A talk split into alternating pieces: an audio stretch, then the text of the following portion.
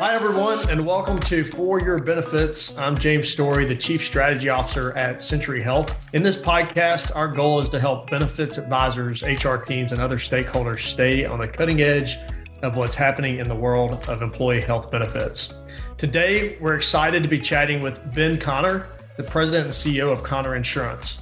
Ben was recognized by Benefits Pro as a finalist for the 2020 Broker of the Year Award, and in 2019 by Employee Benefits Advisor as a Rising Star in Advising, which are both national awards programs for advisors who are making a difference in benefits and benefit consulting. Congrats, Ben. We're excited to have you with us. Thanks for joining us today. Thanks for having me. Ben Conner, President and CEO of Conner Insurance, which is a family business. Uh, it's probably easy to tell, but it was founded by my grandfather a really long time ago in 1949. Um, so we're lo- located in Indianapolis, Indiana. Um, so I've lived here my whole life outside of going to uh, college at Indiana Wesleyan University in Marion, Indiana. Well, let's let's jump right in. So today uh, in this episode, Ben and I want to discuss uh, why it's key to put empathy at the core of benefit choices. Uh, and why Ben believes that it should be starting by prioritizing compassion in leadership and leadership style. I think the reason empathy has been kind of, from my perspective, a central element of benefits is because I kind of feel like we've forgotten who we're serving. Um, and so we have to talk about that because, um, you know, employers are deployed employee benefit programs to enhance the the you know compensation offering and, and the value that they're delivering to workers coming to their organizations and I think somewhere along the lines, we've kind of taken our eye off the ball and we've forgotten about the purpose of that. And quite frankly, you know, I think we forgot about it for for a little while also uh, in advising to, you know, talk about maybe like the latest global trends or, you know, um, talking about avoiding cost increases or some of those things that are are pretty common in the space. You know, when you get caught up in that, you kind of forget um, why we're doing this and and maybe kind of how to rethink about uh, the delivery of employee benefits. It's interesting you say that because I I know in my own journey I feel like we've made uh, so much progress as it relates to kind of understanding people through data, uh, but but are we really understanding people as what uh, ask often. Like we, we've been looking at people as disease states uh, frequently in this space versus looking at them. Okay, there's a reason there's a lifestyle and there's a human behind this disease state. Uh, and so, you know, I, I tend to believe that empathy's it wasn't intentionally left behind, uh, but maybe it got left behind as we got, you know, more aware of other components of, uh, you know, of of what's going on in people's health within a population. Yeah, and I think you know we talked about empathy, and actually you said a word that I, I think is pretty key earlier is that the term of of compassion. Um, because when you look at some of these decisions that are made in the boardroom, um, quite honestly, if we're being real and we're like following definitions, there could be, a, you know, a C-suite leader that can't have empathy for one of their workers because they've never been in their shoes you know or if i haven't gone through that circumstance or if i've never done this like i can't have empathy for that because i don't know what it's like. So um, that's where the term compassion comes in and really trying to figure out how do we care for people? Um, you know empathy or compassion or otherwise i guess it doesn't really matter but how, how do we put ourselves in a position where we're really thinking about you know serving our workforce really well and, and setting them up for success that's well stated I, I love that comparison we've drawn you know between a boardroom and benefits decisions, you know, being made in this, you know, in this environment, uh, that, that these where where the executives tend to have familiarity with with things differently than what the the, the folks they're buying the resources for. Uh, I think you made a comment um, uh, somewhere along the way in some of the the materials I looked at every year, talking about you know we're spending millions and really billions of dollars nationally, and folks aren't often seeing these benefit resources as an actual benefit, which I totally align with. It's just, you know, it's kind of fascinating to me how many bells and whistles, shiny objects employers have been buying over the years that basically go unused uh, because of confusion or because of lack of understanding, because of lack of maybe empathy uh, as it relates to those those employees. I want to switch gears a little bit uh, and talk because I know we're both also really, you know, this kind of goes hand in hand with company culture. Uh, mm-hmm. and you know, employees today, especially the new generation workforce, or what everything we're reading, uh, expect that culture isn't just writing on a wall. They're now expecting, as they should, uh, leaders uh, that create these cultures to carry it over into everything they do in the C-suite, uh, from organizational health to uh, compensation benefit strategy. Um, I'd say that based on recent discussions we've been featured in and you've been featured in, um, uh, we believe having a healthy culture in an organization is is key, uh, and it's key from a leader all the way down to the full uh, design of the business. Talk to me a little bit um, about you know why should benefit decisions and how maybe even should benefit decisions reflect a company's culture. Give us yeah. maybe give us some examples of that you've had with your clients. Sure. Uh, so uh, in, in, the book that that our network published, Life and Death Decisions in the C-Suite, kind of go into this about the idea of mission-driven benefits and connecting connecting a benefit strategy to the overall culture of of the organization. Um, and I kind of it's it's the analogy of you know uh, of of like maybe your own personal home and when you have guests over. Um, uh, you know, when you have guests over, if, if you guys are like me, maybe you're not, but you know, we, we're, we're super social, Ben. So we always have know, like we clean we clean like crazy, and we try to make it so that our house is super clean. Uh, but there's always those few items that we're like, oh man, like throw that in that closet, or make sure no one goes into that kid's room, or you know, there's there's the junk drawer or some closet or room that you're like, hey, we're gonna stuff things in here. Hopefully, no one goes in there, and that that sort of thing. Um, and the reason I relate that to culture is that's exactly what employers do. And we're, we're very strategic of how we clean our house and how we present ourselves and that sort of thing. But the challenge is, is that that junk drawer or that kid's room or that closet, that's the employee benefit program. It's like, look at all these cool things we're doing, but don't look at this because we're hamstrung by money or whatever whatever the constraint or the perceived constraint is you know that's not allowed the benefit program to kind of follow the rest of the strategy. And um, i don't think it needs to be that way. In fact we've proven time and time again that that it doesn't um, so just a just a few things uh, of you know maybe tips or so is you know let's talk about the main thing so when mm-hmm. employees mm-hmm. are purchasing or you know they're they're purchasing or they're making their elections of what they want from an employee benefit program, they look at just a couple of things. They look at how much they actually they probably just look at one thing. How much is coming out of my my check, right? How much is this yep. going to cost me? Um, because I want to pay as little as physically possible because I need the other money to pay for all my other living expenses. Um, so obviously that's one thing to look at, but a lot of the things that we're doing uh, even now which seems really simple but it, you know you got to be thoughtful is if someone is making benefit choices by that lone reason what plan are they likely selecting into mm-hmm. and is that plan does that meet the financial does that match their financial need um, so for example you know we, we go into a lot of organizations with lower wage earners that have high deductible health plans, which high deductible health plans can be a good thing for the right people. But if we have someone that, you know, is just looking for the lowest cost item, and that happens to be a high deductible health plan with, uh, you know, no copays or whatever with a $5,000 deductible, you know, is that really serving that employee well? And a couple questions to ask is can they afford to take a sick child to the doctor? And can they afford to, to pay for a, a mid level uh, prescription drug?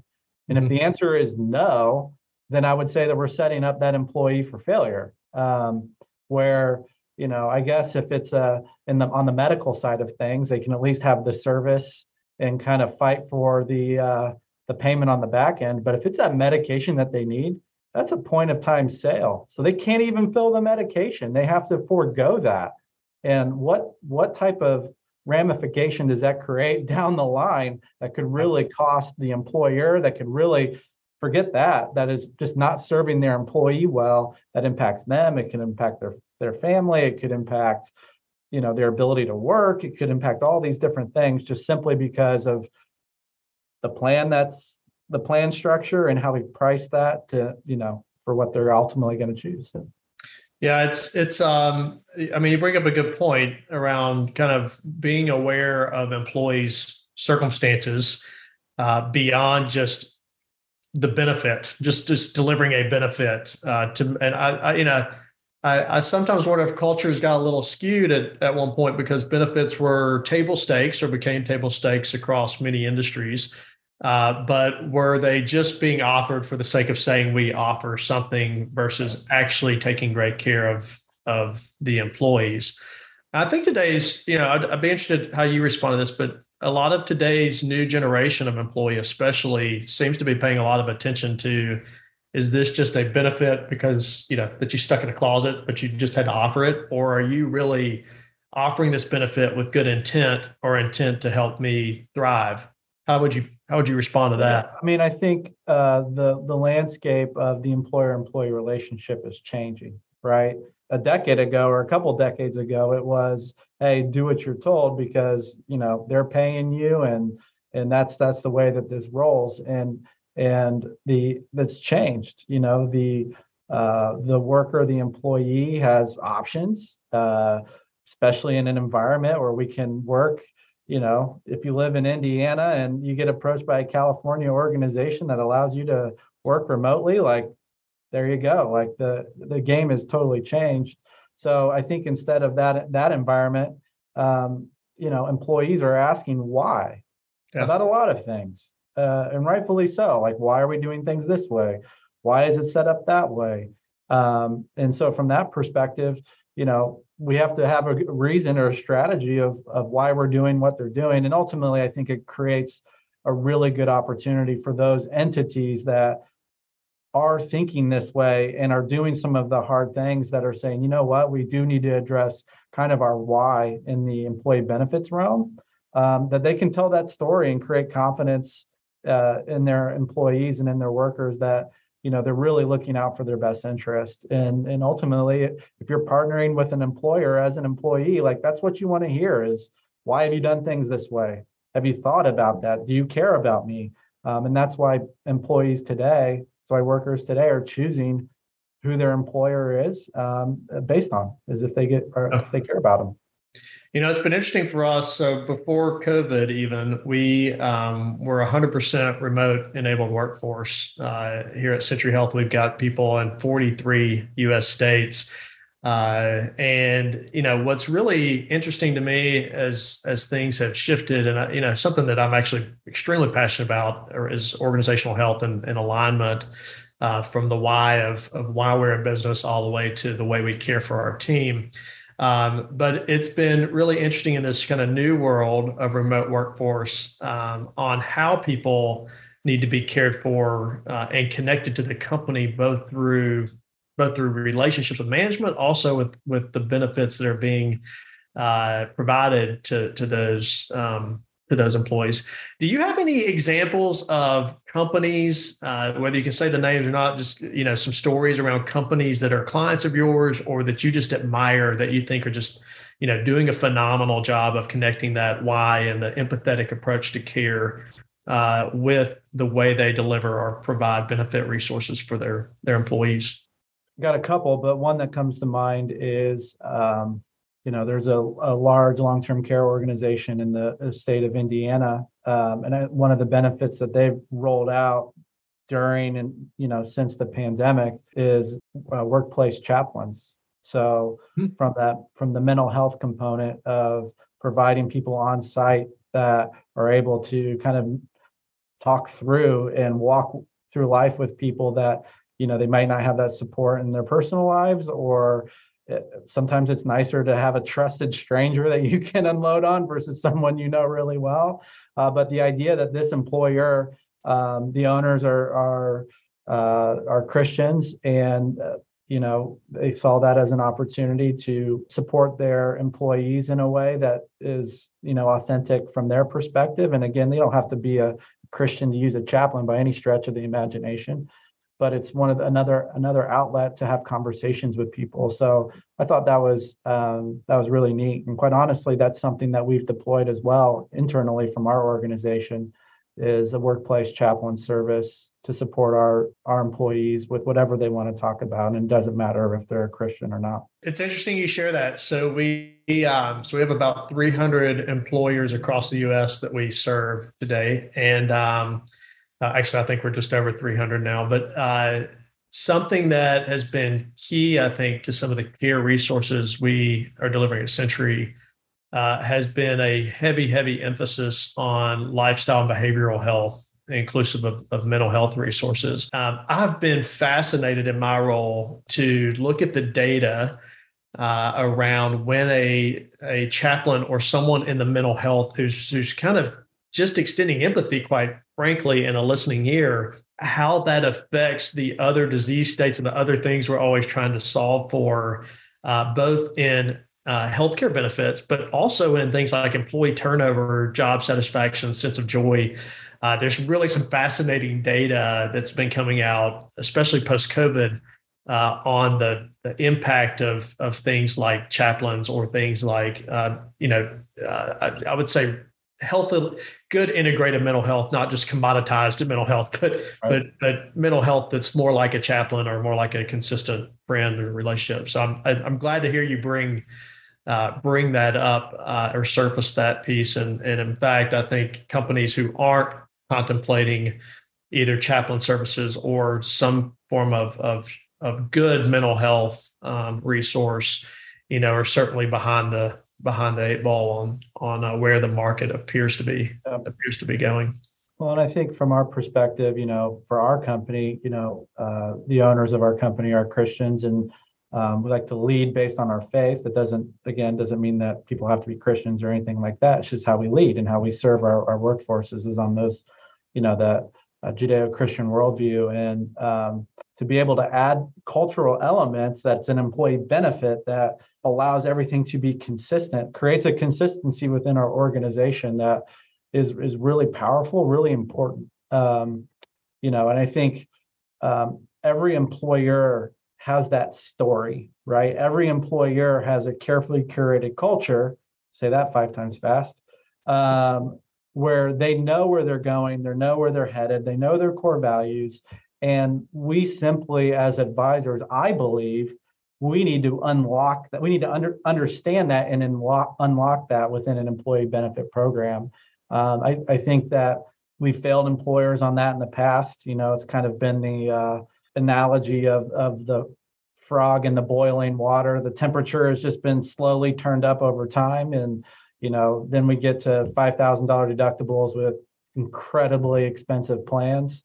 Um, it's just gotten there over time. That wasn't anything that's immediate, but it's it's it's our job to go back to the roots and and unlock what this was all about. Um, and you have to know the employer and what they're trying to do and where they're going to do that.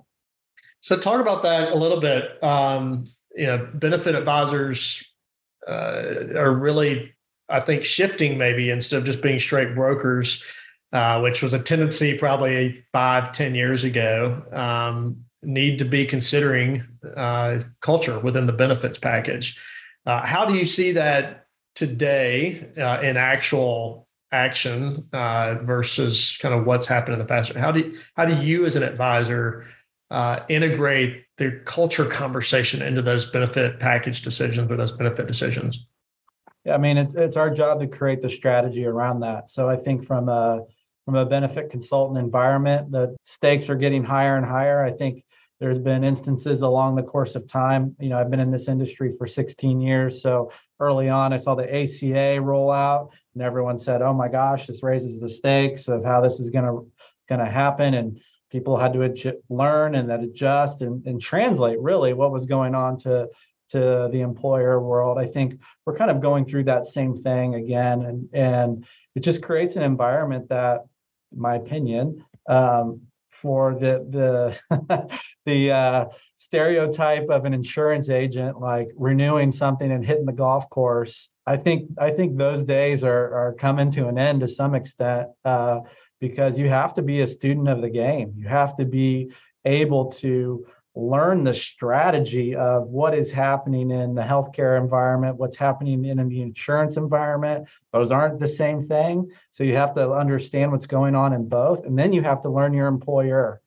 And you really have to take all of those ingredients and help deliver a solution in partnership with the employer that is best in class. And that is not easy to do. It's going to make the, the stakes higher consultants like yourself are typically how we get introduced to groups, but um, there's without question a tendency for us to be working more closely with consultants who are thinking beyond, you know, brokering the product and showing up on the golf course the next day, but who are really being intentional about, okay, how do you deliver care, empathy, uh, culture align uh, in the resources brought to the table?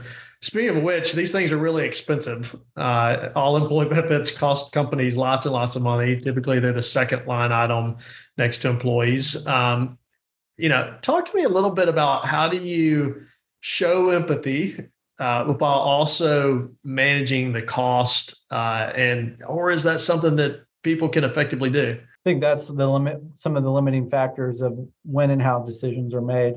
Um, from our perspective at our firm, uh, we have a healthcare spectrum, which literally lines out our strategies and how we're going to navigate an employer over a multi-year uh, time period. And we walk through those and kind of build a custom plan uh, to not only what is that culture mix, mix, but what is you know affordable and how do, how do we get how do we achieve our goals? Um, and the excuse me, the reality is is that we're not going to get something new from doing the same thing over and over again, right? Like that's the definition of insanity. So we have to be willing to do things a little bit differently to get a little bit of a different result. But we have to have a plan for when we get that different result of what we're going to do with it. So, um, you know, we talk about, hey, if we do X, Y, or Z, we can save, you know, a certain amount of money, both for the employer and the employee. But when we do that, just to stuff in the bottom line and have a better EBITDA margin isn't necessarily, I mean, some companies probably, I guess, would need that, but that's not the goal. The goal is to say if we save a hundred grand, what's the best redeployment of those dollars to enhance the experience, to, to enhance that compensation offer uh, for your employee? Um, so really to create that vision uh, is really important and to show the step by step of how to get there because likely you can't do everything at once. I personally believe employees can't handle that much change at once because it's something they already don't understand anyway. So to bring them along and educate them along the way is really important, uh, and that takes that takes time and attention.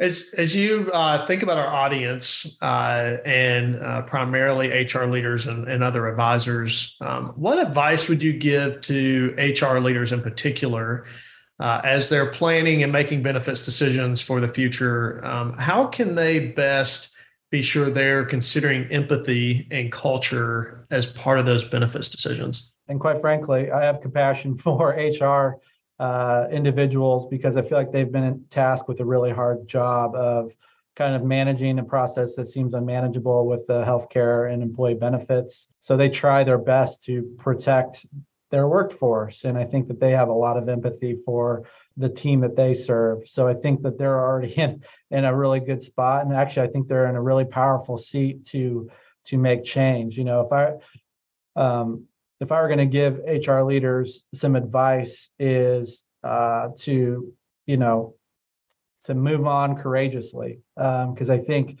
that's the hardest thing is to make some of these decisions because there can be disruption with decisions. But I think to build a plan and to be courageous in that plan, uh, to know that what your ultimate objectives are, uh, you should have that when you're when you're walking through a benefits transformation process. Is you should have an objective. This is what we want to solve for. This is what we want to accomplish. And you got to keep the main thing the main thing, right? So um, build that plan, adjust as needed, uh, but just be courageous in taking the next right step. I love that, uh, especially especially about you know building that plan and adjust what's needed. There's a, a great client that we've worked for uh, uh, in the fast food industry. They always bounce everything off of their culture and mission.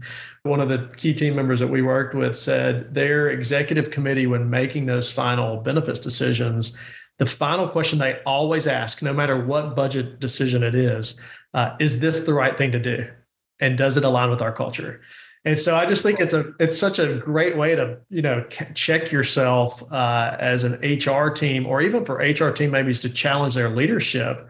Uh, even though they're bringing numbers to the table, they got to challenge their leadership on, you know, does this match with who we are as a company, uh, or should we find the money elsewhere to make sure that we're matching with who we are as a company? Let me flip it a little bit. Uh, so, for other advisors, people like yourself, what advice would you give that audience um, on how to ensure empathy and culture being key in, in making these benefit decisions with their clients? I think we just need to spend the extra time to to get to know employers, to get to understand the workforce, and really kind of get outside of like the the insurance norm that that we've been accustomed to over the last decade or so, actually maybe two decades, and really rethink how how we need to do our job. Um, in fact, I think the two questions that you just asked would be a pretty good place to start. is, is this the right thing to do, and does this match up with our core values?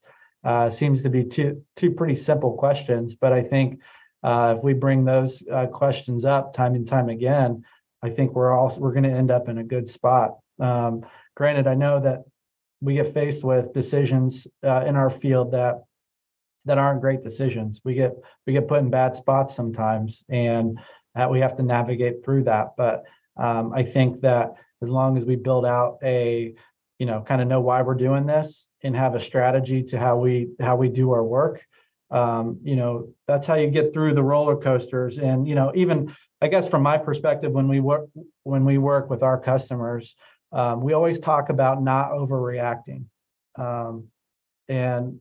because when you overreact, you make bad decisions. When you overreact, you know, employees get punished with premium increases. You know, when you overreact and do these things, um, again, we're not keeping our end end objectives in mind. So, um, so we've really gotten to a good place over the last several years is from our strategic planning process. And so, again, I would encourage uh, advisors to really think in those terms. I, I love that, Ben. I, I tell uh, our team uh, and have for years is is when we're playing defense, we forget how to move the ball forward. Uh, and so, you know, I think overreacting to your point is typically a defense mechanism that tends to not sell. It, it may solve the problem short term, or at least for a boardroom, but it doesn't actually solve the the uh, you know the long term component or the strategy for what happens next year or the following year. Like, how did we negatively impact our team, even though you know we saved a little money? How did we negatively impact people? And so I'm glad you bring, yeah. I'm glad you bring that up. Well, it's really uh, cool to see that in action. Uh, we have a manufacturer we work with. Um, they had some claims that are popping up, and you know we're working through how to how to address those and make sure that you know we're handling that appropriately uh, but it's obviously increasing what our budget forecast is for the coming year. Um, and it's it was a beautiful process where we got to see that manufacturer, you know, that leadership saying they understand what's going on. So you know they're looking at, hey, we're not going to pass this huge budget increase to on, down to our people because we know how this thing works and we know where what our strategy is. Um, so we're just going to to you know just navigate this with resolve. And um, it was it was really cool to see. So you know we're, we're doing some things from the supply chain side to manage those expenses. They're you know they're not going to penalize their employees in an overreaction. Um, and you know we're working through that. So just to see that actually see it click within the employer's mind and to see confidence in the process it's been it's really incredible to see so, uh, as we start to wrap up here today, uh, another couple questions, and I want to do some rapid fire just because I uh, questions at you. But uh, I want to briefly talk about how you know how our current healthcare system uh, is operating, and and uh, we have all these leaders, you being one who who you know gets an opportunity and is is blessed to actually impact a tremendous amount of lives. Um, but uh, these folks are in these right seats to make changes uh, or to influence change. Name one uh, of the biggest ways you believe we can make an impact, uh, uh, both an empathetic impact on people's lives, but also on this massive healthcare problem and the cost of care uh, give us some of your insights on what is one thing we can start to try to do as leaders, as influencers, to to influence the way we impact lives through empathy and cost of care at the same time. Yeah. Um, so I, at the Health Rosetta conference a couple, a couple months ago, uh, one of the things I mentioned from an influence perspective is to get involved. So I think from an advisor perspective, uh, even an employer perspective, uh, to get involved on the legislative side of things with the uh, Congress, U.S. Congress people, and and even uh, state and local governments. I think it's really po- important and powerful to make uh, to have influence in that environment uh, for change purposes. Um, you know, I think in that in that vein, I think investing in uh, primary care is a way that we can really start to to see healthcare change. Is by you know quality primary care where people are actually getting sound counsel from a physician rather than just the the churn and burn in, in the normal system.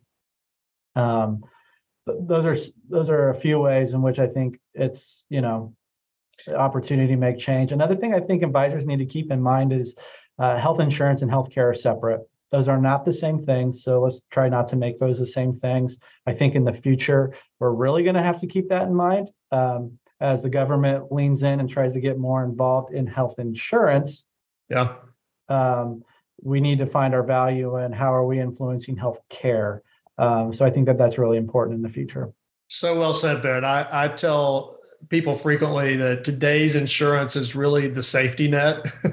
but as an employer, if you really want to show care, uh, uh, the current system doesn't isn't built to deliver that. It's it's a totally reactive system.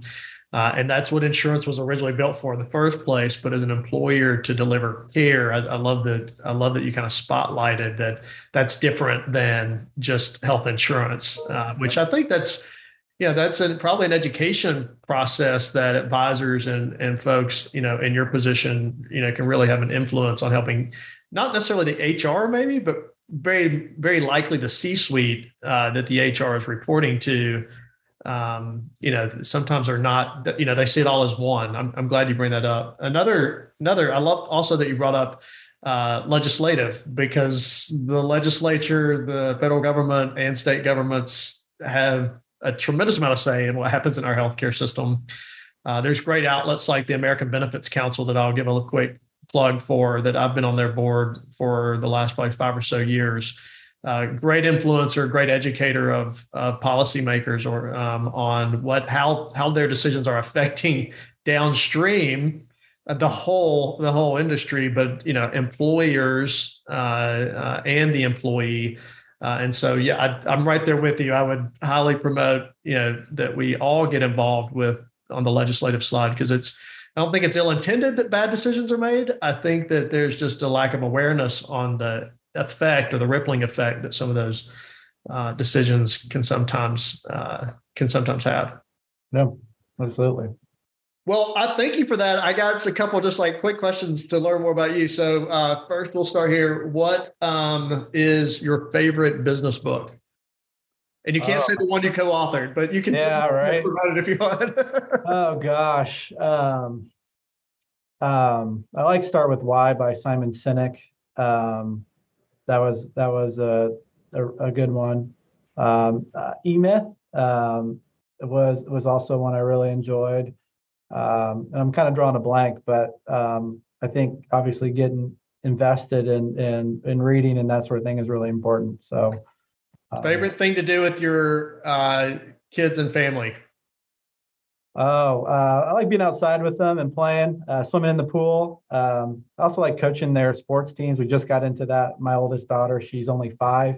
but I coached her little five-year-old team. Um, so that's that was a lot of fun, just seeing them learn and grow. As a dad with the youngest is uh, the, my youngest is five, and uh, it it the entertainment value starts to uh, come around. oh yeah, oh yeah. All right, favorite uh, vacation. definitely forces you to uh, put the competitive side away. And you have to put that think away. Think about the kids just having fun and, and inching forward and learning the game, right? hundred percent. Favorite vacation spot? Uh, my favorite place I've ever gone is Edinburgh, Scotland, also uh, uh, Jerusalem, Israel. Um, uh, but my wife and I, we really like going to Florida. Obviously, our thoughts are with uh, uh, Southwest Florida. We love that area and um, sad that what's gone on there recently. last, what's your favorite holiday? Christmas. Oh, there you go. Uh, well, Ben, this has been a lot of fun. Uh, before we end here, tell us how people can get in touch with you. Yeah, I think the best way is to to uh, get in touch with me on LinkedIn. Just a connection or shoot me a message is great. Um, so that's the best way. Excellent. Well, uh, thanks, Ben Conner, everybody. Uh, an absolute rock star uh, in the employee benefit space, has created certainly a national reputation leads with empathy uh, and a, a, heavy influence on how culture connects with benefits. So, this wraps up today's episode of For Your Benefits. We hope you've enjoyed our conversation with Ben. Uh, if you'd like uh, like what you heard or want to learn more, please subscribe to our podcast. Uh, feel free to reach out, to Ben uh, or me on LinkedIn, um, and we'll keep uh, continue to keep you updated on what's happening around the world of employee benefits. Again, thank you all for joining us today. Hope you have a great rest of the week.